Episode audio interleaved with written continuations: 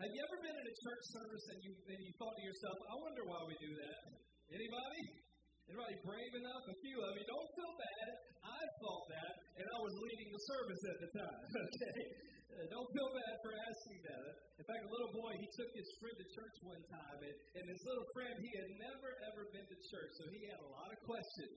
So they got into, in, into the auditorium, and, and the music minister said, Everybody, please stand. The little boy said, What's that mean? Said, That means we're about to sing. That means the service is getting started. We're going to stand up and sing for a, a little while. He said, Okay, okay, okay. Then after a few minutes, the man shouted, Hallelujah! The little boy said, What's that mean? Well, well, that means praise the Lord, and that's something we do to, to that's how we worship God. We get excited about God, and we shout hallelujah. Sometimes he said, okay, okay. And then about lunchtime, the preacher said, I'm closing. He said, what's that mean? Man, that don't mean nothing. I get you out of here quick today, I promise. We got a, we got two services today. We got a volunteer meeting after our main service. So I'm gonna try to be brief, brother, brief, brief. The five B's of preaching. Be brief, brother, be brief. Okay. All right. But if you're here today, you've seen us pass around juice and crackers and thought, what does that mean? Today is your day for answers. Okay. Why do we take communion? First of all, because Jesus said so. Come on, tell everybody, because Jesus said so. Come on, tell somebody else. Jesus said do it. Okay? Communion can be traced back to the Passover meal that Jesus had with his, his disciples the night that he was betrayed to be crucified. In church tradition, we call that meal the Last Supper, just like we call communion the Lord's Supper. Luke 22, 17, Jesus took the cup and he gave thanks, and he said, Take this and divide it among yourselves. For I say to you, I will not drink of the fruit of the vine until the kingdom of God comes. Then he took the bread and he gave thanks and he broke it and he gave it to them, saying, This is my body, which is given for you. And look at these next six words Do this in remembrance of me. Do this in remembrance of me. This is a command of Jesus not only to the disciples who were there that night, but it's also a command to you and me. We take communion in remembrance of Jesus. Communion is a deeply spiritual thing, yet so many people miss its meaning. They miss its power. The bread and the cup represent the body and the blood of Christ. They represent the new covenant of salvation through faith. They represent our salvation through his sacrifice. Why do we take communion? We take communion to remember that he was wounded for our transgressions, that he was bruised for our iniquities, that he was chastened for our peace, and by his stripes we are healed. We take communion to remember that we're here not because of ourselves or anything we have done, but we are here because of him. The bread and the cup represent the body and the blood of Christ, our salvation, our restoration, our deliverance, our healing through his sacrifice. We take communion. when we take communion, we share in that. We partake in the life of Jesus Christ. 1 Corinthians 10 16 says this Is not the cup of blessing which we bless a sharing in the blood of Christ? And is not the bread which we break a sharing in the body of Christ? When you break the bread, you share in the body, and when you drink the cup, you share in the blood. It's more than a piece of bread and a cup, it's actually the sharing of a life because the blood and the body is the life of Jesus. When we come to the communion table, we're sharing in the life of our Creator, of our Savior, of our Redeemer. Jesus said, Do this and remember what I've done for you. So, why do we take communion? One, because Jesus said to do it, but two, because it's a spiritual checkup for every believer. Tell somebody, it's time for checkup. We take communion because it's a spiritual checkup. When we take communion, I like to read the communion passage from 1 Corinthians 11. When you read the New Testament, you find out rather quickly that the Corinthians had problems. The church at Corinth had issues, yo. And you know why they had problems? Because they were people. And I love 1st and 2nd Corinthians because the Apostle Paul does his own asking for a friend series, and you get to read all the questions and answers for yourself. You'll see one of the big problems they had at church was how they handled communion. It was a real disaster, y'all. 1 Corinthians 11, 17. This is the Apostle Paul writing to the Corinthian church. He said, Now in giving these instructions, I do not praise you, since you come together not for better, but for worse. The Apostle Paul is saying that when y'all come and take communion, you leave worse off than when you came. Verse 20, therefore, when you come together in one place, it is not to eat the Lord's Supper. For in eating, each one takes his own supper ahead of others. One is hungry and another is drunk. My God. What? Do you not have houses to eat and drink in? Or do you despise the church of God and shame those who have nothing? What shall I say to you? Shall I praise you? I do not praise you. They missed the whole point of communion. It was no longer, they called it communion, but it was no longer true communion. For them, it was not remembering Jesus, it was about indulging themselves. Paul flat out tells them, Some of you are sick and dying because you're in total disregard for the sanctity of communion. Therefore, whoever eats this bread and drinks this cup of the Lord in an unworthy manner will be guilty of the body and the blood of the Lord. But let a man examine himself, and so let him eat of the bread and drink of the cup. For he who eats and drinks in an unworthy manner eats and drinks judgment to himself, not discerning the Lord's body. For this reason, many are weak and sick among you, and many sleep. For if we would judge ourselves, we would not be judged. Why is communion a spiritual checkup? Because of verse 28. Let a person examine himself and then eat of the bread and drink of the cup. When we take communion, we are commanded by scriptures to examine ourselves first. Not the church folks are good at examining everybody else, are we? Oh, you see what Sister so and so did? You see what Brother so and so did? You see what she wanted to now? Come on, we examine everybody else but ourselves. And the Bible didn't say do that, it said examine yourself. Come on, tell somebody, your own self.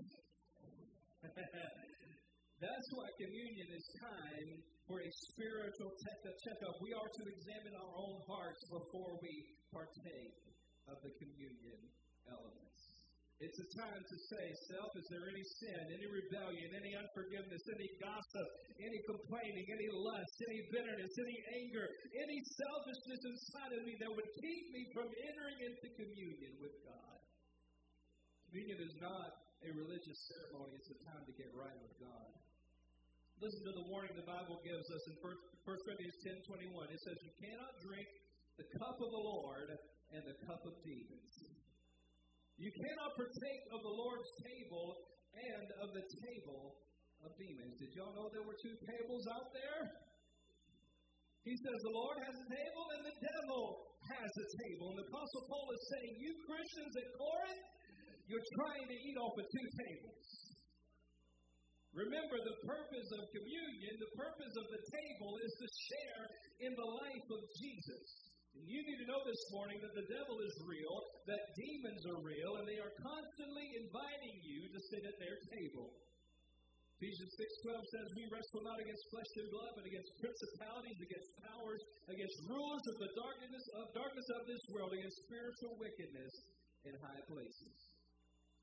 Every day of your life, you are wrestling. And that wrestling is not fake. We have spiritual enemies that want you to leave God's table. They don't want you to share in the life of Jesus. They want you to sit at their table and commune with them. Church, there are problems in life that go beyond the physical and the mental realm. Some problems in life are spiritual in nature. There are problems, especially ones that never seem to go away, that are being controlled by demonic influence. Don't sit at the table of demons because sitting at the table is sharing in life. What Christians don't understand is if you eat at God's table on Sunday and you go out and switch tables, you're not sharing in the life of Jesus, you're sleeping with the enemy. The table is the sharing of life. Now, I know you don't have this problem at your house, but if you happen to see a roach and you stomp on that roach and you kill it and it's dead, you stop the problem. Sort of. But behind the walls are nieces, nephews, aunties, and uncles, and cousins, and other kinfolk. You see, you may deal with the problem you see, but unless you get the exterminator to come in and deal with the problems that you don't see, you'll never really be free. Just because you stomp on your problem today doesn't mean that the problem won't come back tomorrow. If you want to truly be free, you've got to stop eating at the devil's table. When you come to the table of the Lord, you have freedom and life, but the table of demons brings death and destruction and torment in this life and the life to come. When you leave God's table and sit down and have fellowship at the devil's table, what are you doing? You're bringing shame on the name of Jesus and you're making a mockery of his death on the cross. You ought to know we get that heavy this morning, did you? We're here to answer questions and deal with hot topics. We're not going to dance around it. Whose table are you eating at? Are you living for yourself and wondering why God is not blessing you? You can't eat at two tables, church. So many people come to God's table and go through the motions, but then they go and sit down at the devil's table and talk however they want, and they watch whatever they want, and they drink whatever they want to drink, and smoke whatever they want to smoke, and sleep with whoever they want to sleep with, and say whatever they want to about the church, and gossip all they want to gossip. I know I hit somebody somewhere. What you don't realize is that you're fellowshipping with the devil and you're opening the door to demonic influence in your life. You can't sit at God's table and then spend the rest of the week at the devil's diner expecting there to be no consequences in your life, in your health, in your family.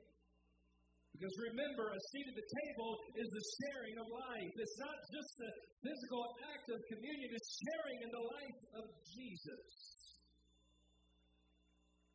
The table represents the new covenant in the blood of Christ. The Old Testament had a temporary plan, but in the new covenant, God established a permanent solution. That's why when John the Baptist saw Jesus, he said, Behold, the Lamb of God. Who he didn't say that covered the sins of the world. He said, Behold, the Lamb of God who takes away the sins of the world. Under the old covenant, they would offer sacrifices that would cover the sins of the people for a period of time. But in the new covenant, through the blood of Jesus, your sins have been removed and taken away from you. When Jesus died on the cross, Jesus said, It is finished, paid in full. In other words, no more payment needed. On the cross, all sin for all mankind was completely and permanently paid for and manifest to all who put their, feet, their faith in Jesus Christ for the forgiveness of sin. Anybody know what I'm talking about in your own life this morning? I'm saved through faith in Jesus Christ, but hell's still messing with me messing with my mind, messing with my health, messing with my finances. See, most of the time we see the problem, but we miss the spiritual issue behind the problem. Do not forget that we have an enemy that wants to destroy us. But here's the good news today. The Bible says in Colossians 2:15 that on the cross Jesus defeated the devil and put him to open shame. Jesus publicly humiliated the devil. Not only was sin defeated on the cross, but the devil himself was defeated. Satan was defeated, and that means that you and I no longer have to sit at his table, even though we get daily invitations to dine. Satan is defeated, through the blood of Jesus, God is free to work his covenant on your behalf. Now, verse 26 is this is where it really comes together. 1 Corinthians 11 26. For as often as you eat this bread and drink this cup, you proclaim the Lord's death till he comes. Proclaim his death to who?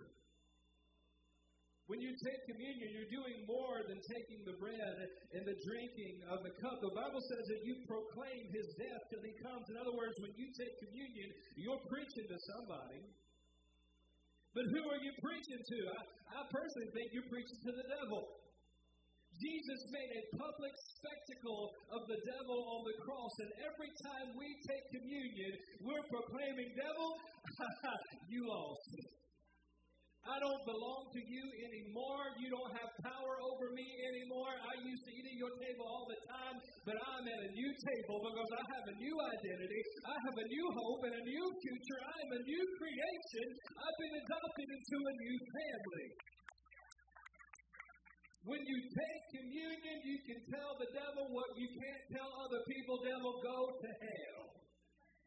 I'm also about Go back where you belong because you have no place in my life anymore. When I take communion, I'm declaring the death of Jesus till he comes. He defeated your power over my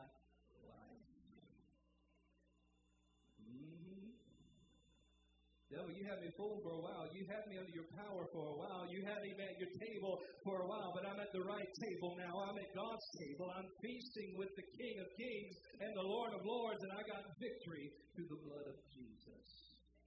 When we take communion, it's more than a ceremony. It's more than bread and juice. It's sharing the victory over death, the death, death, hell, and the grave. Amen. It's a proclamation that God did for me what I couldn't do for myself. That when I was at my worst, He gave His best for me. And the blood he shed at Calvary is the same blood that washed my sins away. It's the same blood that heals my body when I'm sick. It's the same blood that keeps me from losing my mind when there's chaos all around me. It's the same blood that gives me strength today and every day. There's no power in the juice, there's power in the blood. And when you take communion seriously, you proclaim the Lord's death till he comes. When you understand the power of communion, you can tell the devil where to go. When you take God's table seriously, you won't hang around the devil's table anymore. When you understand what it means, you know that there's life at God's table and death at the devil's table. Don't forget the covenant power of his table. This is where you share his life and share his victory. His body was broken for you. Through his death, we have life, and through his poverty, we have become rich. There is victory at the table.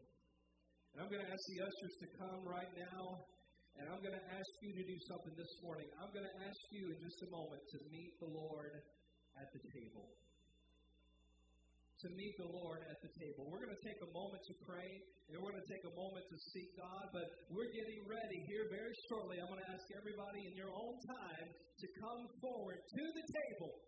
But as you come to the table this morning, bring your burdens. Bring your sin and bring your shame and lay them at the feet of Jesus. Bring your circumstances, bring your anxiety, bring your fear, bring your worries. Bring them to the Lord's table. The Bible says, casting our cares on Him, for He cares for us. Whatever is weighing you down this morning, bring it to the Lord's table and share in His life and share in His victory. Will you stand this morning as we pray, as the worship team comes and we can bring the lights down? We're going to take a moment and just seek God this morning. Read that warning from the Apostle Paul in 1 Corinthians one more time. 1 Corinthians 11 27. Therefore, whoever eats this bread or drinks this cup of the Lord in an unworthy manner will be guilty of the body and blood of the Lord. Let a man examine himself. Let a woman examine herself, and so let them eat of the bread and drink of the cup. For he who eats and drinks in an unworthy manner, eats and drinks judgment to himself, not discerning the Lord's body. For this reason, many are sick and among us, weak and sick among you, and many sleep. For if we would judge ourselves, we would not be judged. But when we're chastened by the Lord, when we're judged, we're chastened by the Lord, so we may not be condemned with the world. Listen, believers, prepare your hearts this morning. If you've been eating at the devil's table, it's time to leave that table for good today. It's time to stop living a double life. Listen, the most miserable people on earth are those who try to eat from both tables one foot in the church and one foot in the world. Make the misery stop today, right now, in this moment, in the presence of God. Make up your mind. Determine in your spirit, I'm not going back to the devil's table anymore. I want to come to the Lord's table. I want to participate in the life and the freedom and the hope that comes from Jesus and from Jesus alone. If you're here this morning and you don't know Jesus, there's mercy at God's table. He offers His love and mercy and forgiveness to all who are willing to come. There is room at God's table for you this morning. I encourage you today to put your faith in Jesus as we prepare for communion this, this morning. Let God prepare your heart. The Bible says that God proved his love for us in this, that while we were still sinners, Christ died for us. When we were at our worst, God gave his best, and he offers salvation, forgiveness, redemption, and mercy to all who are willing to come to him by faith. Hallelujah. Will you close your eyes for just a moment as we begin just a time of prayer? If you're here today and you don't know Jesus, pray this prayer with me. Jesus, forgive me of my sins. Come into my heart. Be the Lord of my life. Forgive me. Set me free. And with your help, I'll follow you. I'll sit at your table. I'll learn from you. I'll love you as you loved me. In Jesus' name I pray.